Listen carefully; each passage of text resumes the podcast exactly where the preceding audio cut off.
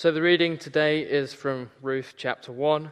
It's on page 267 of the Church Bibles.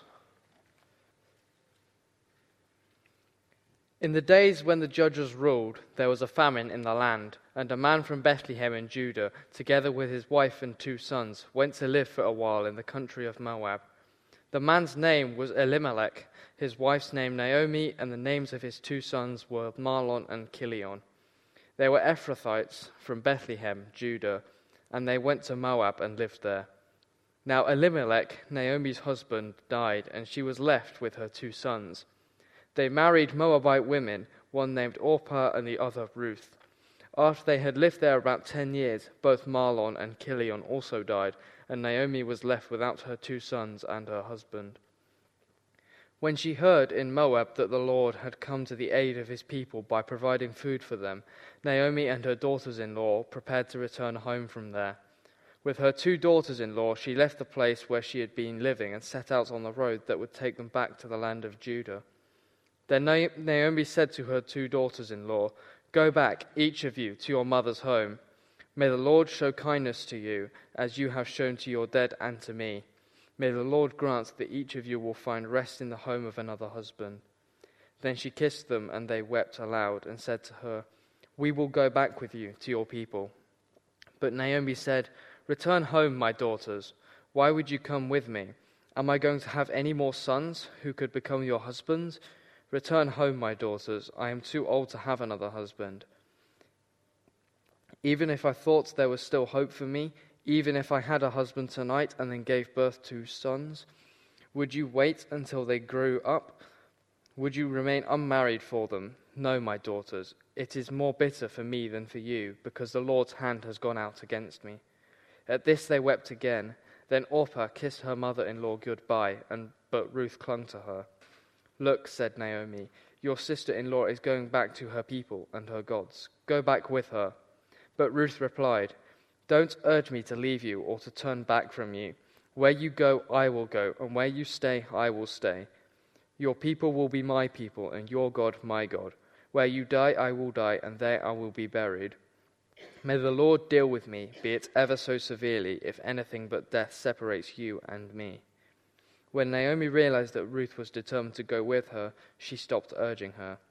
So the two women went on until they came to Bethlehem. When they arrived in Bethlehem, the whole town was stirred because of them, and the women exclaimed, Can this be Naomi? Don't call me, don't call me Naomi, she told them. Call me Mara, because the Almighty has made my life very bitter. I went away full, but the Lord has brought me back empty. Why call me Naomi? The Lord has afflicted me, the Almighty has brought misfortune upon me. So Naomi returned from Moab, accompanied by Ruth the Moabitess, her daughter in law, arriving in Bethlehem as the barley harvest was beginning. Ruth means friend or companion. And I hope you'll find the story of Ruth is your companion to help you grow in your love of the Lord Jesus as you follow him. Let me pray that we will hear God speak to us through his word. Dear Heavenly Father, you want us to walk the narrow path which leads to life in Jesus and to avoid the wide and easy path which leads to destruction. Please, will you speak to us this evening about how we can do that as we look at the story of Ruth, part one? Amen. Well, our outline this evening is three points. It has to be three points. Spiraling down where we see there's a people in decline, sticking with God, where we see there's a pleasant faith and seeking God's way. Is there a promise that we can live by? So, first of all, spiraling down, a people in decline.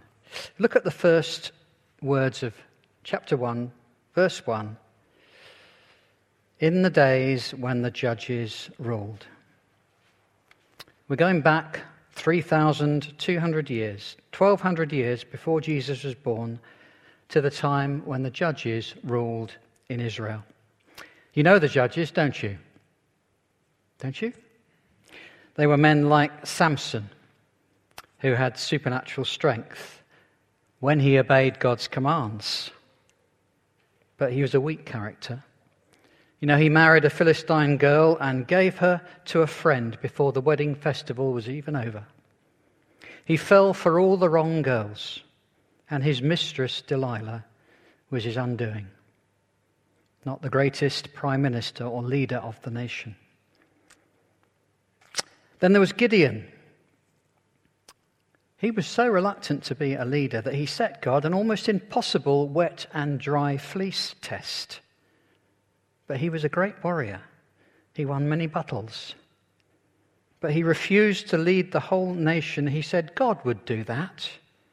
That was all very well, but rather than helping them listen to God, he collected up the gold earrings and jewelry that the soldiers had plundered in battle and made them into a golden suit that he set up in his hometown. And because people like to worship something, what did they do? They worshiped the golden suit rather than God. So, despite having these famous men leading the nation, sometimes with supernatural power, on the whole, the book of Judges was not a nice bedtime story. You may choose to read it yourself so you can see the background to the book of Ruth that we're going through over the next few weeks. But don't expect any happy endings. Because God's chosen people people of Israel were in decline. There was a pattern of behavior that went like this First, they turned away from God and worshipped other things, other gods, and indulged in all kinds of evil practices. I won't say what they were, but they were evil. Second, God stopped protecting them, and so they began to suffer defeats in their battles and their enemies began to cause them problems. So, third, eventually in desperation, they moaned to God and asked for his help. And fourth, God raises up a judge who helps them to win a few battles and rescues them from their troubles. But fifth, and sadly, as soon as that judge dies, they go back to their evil again only this time worse than ever before. And so they continued this merry-go-round, and their evil practices got worse and worse. This is how it's described in Judges chapter 2. Whenever the Lord raised up a judge for them, he was with the judge and saved them out of the hands of their enemies as long as the judge lived. For the Lord relented because of their groaning under those who oppressed and afflicted them. But when the judge died, the people returned to ways even more corrupt than those of their ancestors. Following other gods and serving and worshipping them, they refused to give up their evil practices and stubborn ways. So, how would it all end? Well, the book of Ruth starts a new chapter in Israel's history. Into this seemingly endless downward spiral, we're given a love story. And it starts with a famine, a sign that God was angry with their evil practices. What do you do in a famine when the food banks are running out? Well, Elimelech, Naomi, and their two sons, Mahlon and Chilion, can't wait for God to intervene with another judge, and they decide to emigrate. Let's, why don't we go and make a, a new start in Moab? Well, I can think of a good few reasons why that's not the best choice. When browsing through their holiday brochures, they should have seen the red warnings. God had told Israel not to invade the Moabites because they were descendants of Lot. God had given them their territory. So you might think it was a place of safety away from the fighting. But that's not the whole story. The Moabites have been nothing but a constant pain to Israel. This is what the book of Numbers says No Ammonite or Moabite or any of their descendants may enter the assembly of the Lord, not even to the tenth generation. For they didn't come to meet you with bread and water on your way when you came out of Egypt. And they hired Balaam to pronounce a curse on you. Do not seek a treaty of friendship with them as long as you live. You see, when Israel was on their way to the promised land, they asked the Moabites for some help. And all they got in response was the prophet Balaam, who was hired to bring curses on them. Well, God didn't let Balaam curse Israel, he blessed them instead. But God warns Israel not to make treaties with the Moabites because they're not your friends. Now, if you were a godly Israelite looking for a place of safety for your family, would you choose Moab?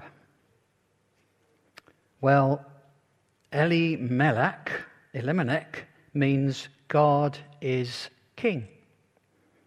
But it seems that he didn't make particularly godly choices for his family. He didn't walk that straight and narrow path, as far as we know. And his wife and two boys might have had little influence on his decision. As he dies shortly after arriving, leaving his family having to make a life for themselves away from God's blessing and protection. Well, it was typical of the people of Israel at the time. Ignore God and his good rules for living, do their own thing until it all goes pear shaped, but keep calm and carry on as long as you can. Don't immediately ask God for help, but continue down that wrong path. Marry the beautiful foreigners who will entice you away from God and follow their idolatrous ways. And that's what the boys do. But before they're even blessed with families of their own, they die and leave their mum without anyone to look after her, and with the additional liability of their Moabite widows to care for. Well, it's not been the greatest emigration you could hope for. Now, the usual pattern in Israel's history would be for Naomi to have a good moan at God and receive his help, but then only half heartedly walk on the straight and narrow path before soon continuing to the wide path to destruction, the easy path that most people take. And that's what happens, or at least it seems so at first, because Naomi does blame God. But this time, unlike all the other stories in the book of Judges, there are two things that show that this little family, on the wrong path and in the wrong place, hadn't completely lost their faith in God. One is Naomi's decision to return to Israel, to her hometown. And the other is Ruth's promise. Both widows place their future in God's hands. Let's see how Naomi and Ruth do that in our second point sticking with God. A pleasant faith. Well, after only a few verses of reading this chapter, Naomi is grief stricken, desperate, and bitter. But even in despair, her faith is still there. She speaks about the Lord's kindness and the Lord's rest. Look at verse 8. Then Naomi said to her two daughters in law, Go back, each of you, to your mother's home. May the Lord show you kindness as you have shown kindness to your dead husbands and to me. May the Lord grant that each of you will find rest in the home of another husband. And she kissed them goodbye, and they wept aloud and said to her, We will go back with you to your people. Well, two Moabite widows arriving in Israel might not expect the warmest of welcomes. Naomi couldn't afford to support them. She tells them to go and find a Moabite husband and rebuild your life here because I'm going back to my home and you'll be out of place there. Well, Orpah kisses her goodbye. And that's all we know about her. Like Elimelech, Mahlon, and Chilion, she doesn't appear to feature in God's plans anymore. At least we're not told any more about their lives. Who knows what happens in their lives? But they don't feature in this story. But Ruth's decision is the key to this whole story. It's more than sentimental love. Ruth has seen something good, something right, and something certain in Naomi's faith. Naomi herself might have lost sight of it in her distress, but Ruth is prepared to stake her life on it. We face decisions every day, some big and some small. Where would you say this one ranks in the top 10 big decision league? Number one, perhaps? Will you follow God and join his family? Or simply return to doing your own thing? Will you follow God and join his family, or simply return to doing your own thing? Ruth chooses Naomi's God. Maybe you've had something similar in your life. Someone has impressed you by the quality of their living, by the way they speak, the kindness and love that they display. You find out it's because they love and follow Jesus. And so you decide it must be true. Jesus must have risen from the dead and be alive today, and he's living in his people. And you want to join the family and experience life with him. Well, we're not told why Ruth came to this decision, but we're told that she had found something to stake her life on, something to cling to, no matter what. So, finally, let's spend a moment looking at the key to the whole story in our third point seeking God's way, a promise to live by. Ruth makes a promise, and not just any old promise, but a covenant promise. She uses the language of a marriage ceremony till death us do part. Read verse 16. But Ruth replied, Don't urge me to leave you or to turn back from you. Where you go, I will go. Where you stay, I will stay. Your people will be my people, and your God, my God. Where you die, I will die, and there I will be buried. May the Lord deal with me, be it ever so severely, if even death separates you and me. I wonder, is this a promise that you have made with the Lord? Where you go, I will go. Where you stay, I will stay. Your people will be my people. Where you die, I will die, and there I will be buried. There are words like these in a baptism service. We've died with Christ. We've risen with Christ. We will live with him. Well, Ruth was ahead of her time. Her covenant was with her mother in law's faith and her mother in law's God and people.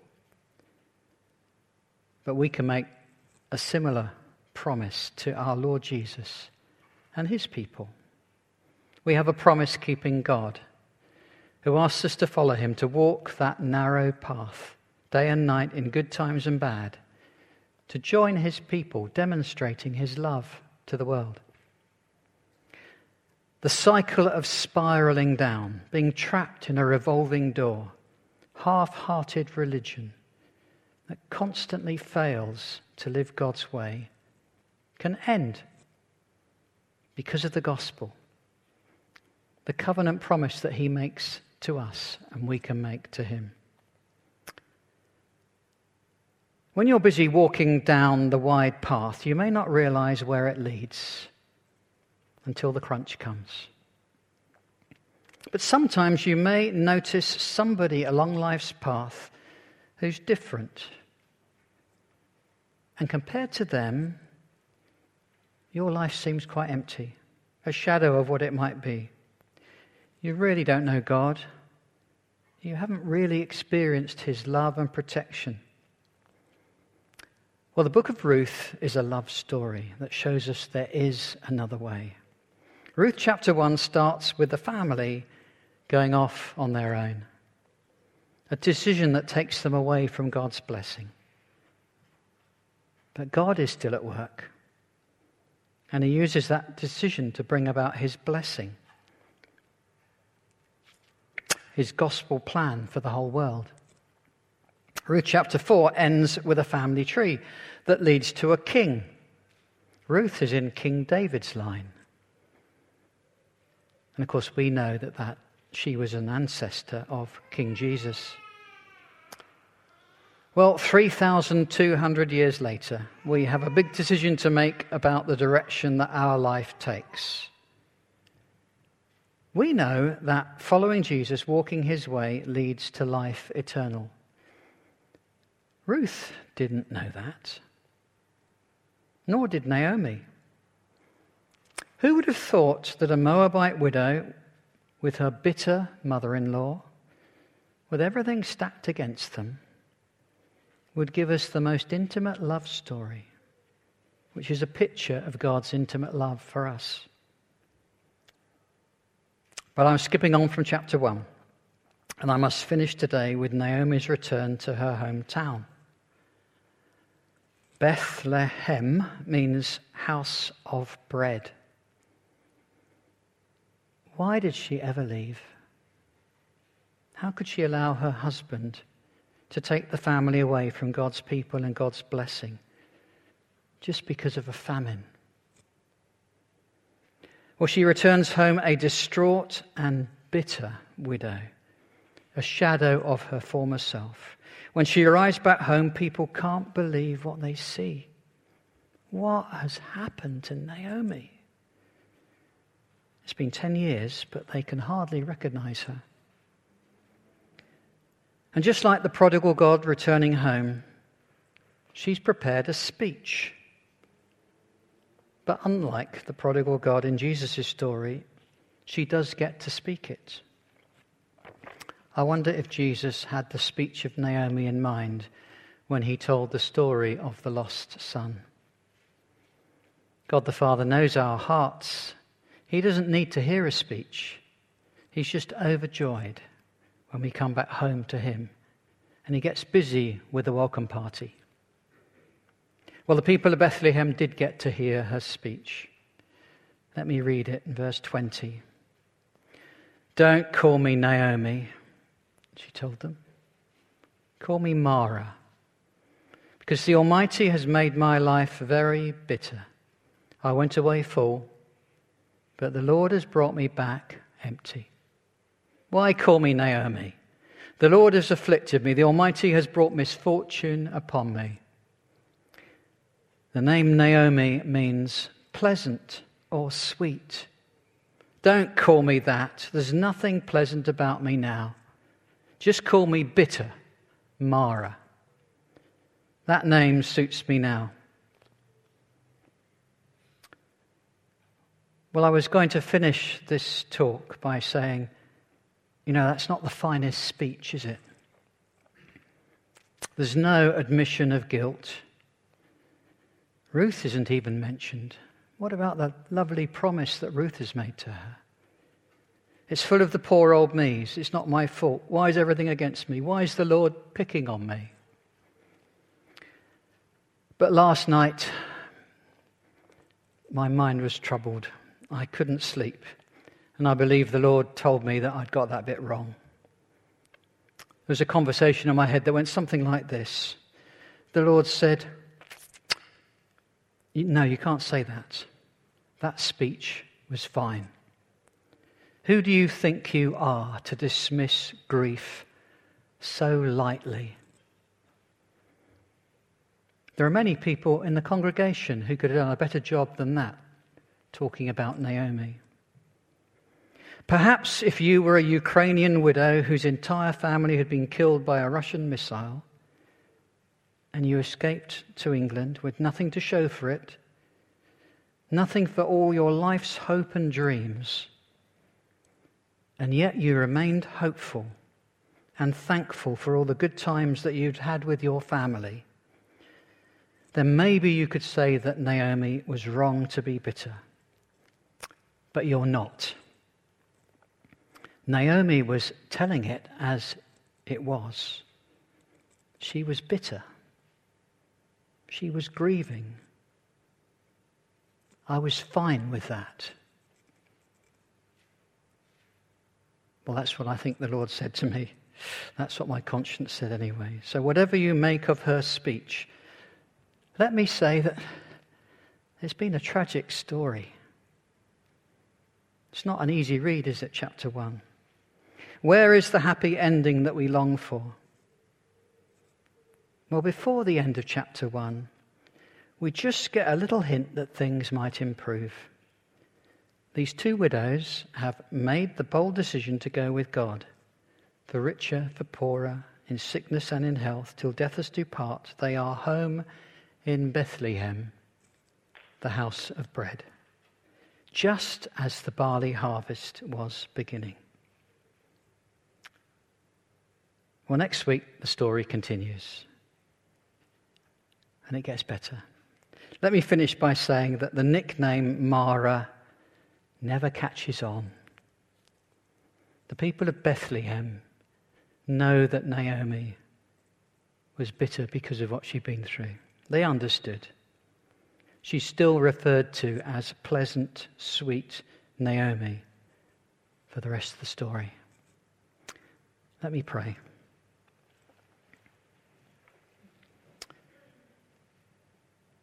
Lord Jesus, if we are still on the wrong path, please will you make that clear to us? And if we do love you and know you, then please help us to trust you, even when times are tough. Amen. I think a couple of quick fire ones. Do we know which judge was ruling at the time? No, we don't. Um, Thank you. Uh, Orpah, uh, was she wrong to leave Naomi?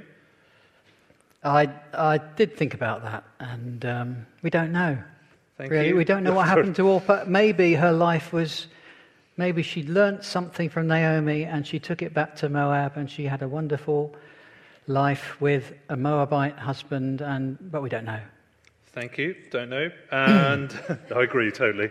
Um, so there's a question here. If the Israelites were wrong to marry Moabites, how do we reconcile the fact that if they hadn't married Moabites, Ruth would never have come to know God? Yeah, it's, uh, God's plans are not nice and neat like we'd like them to be, are they?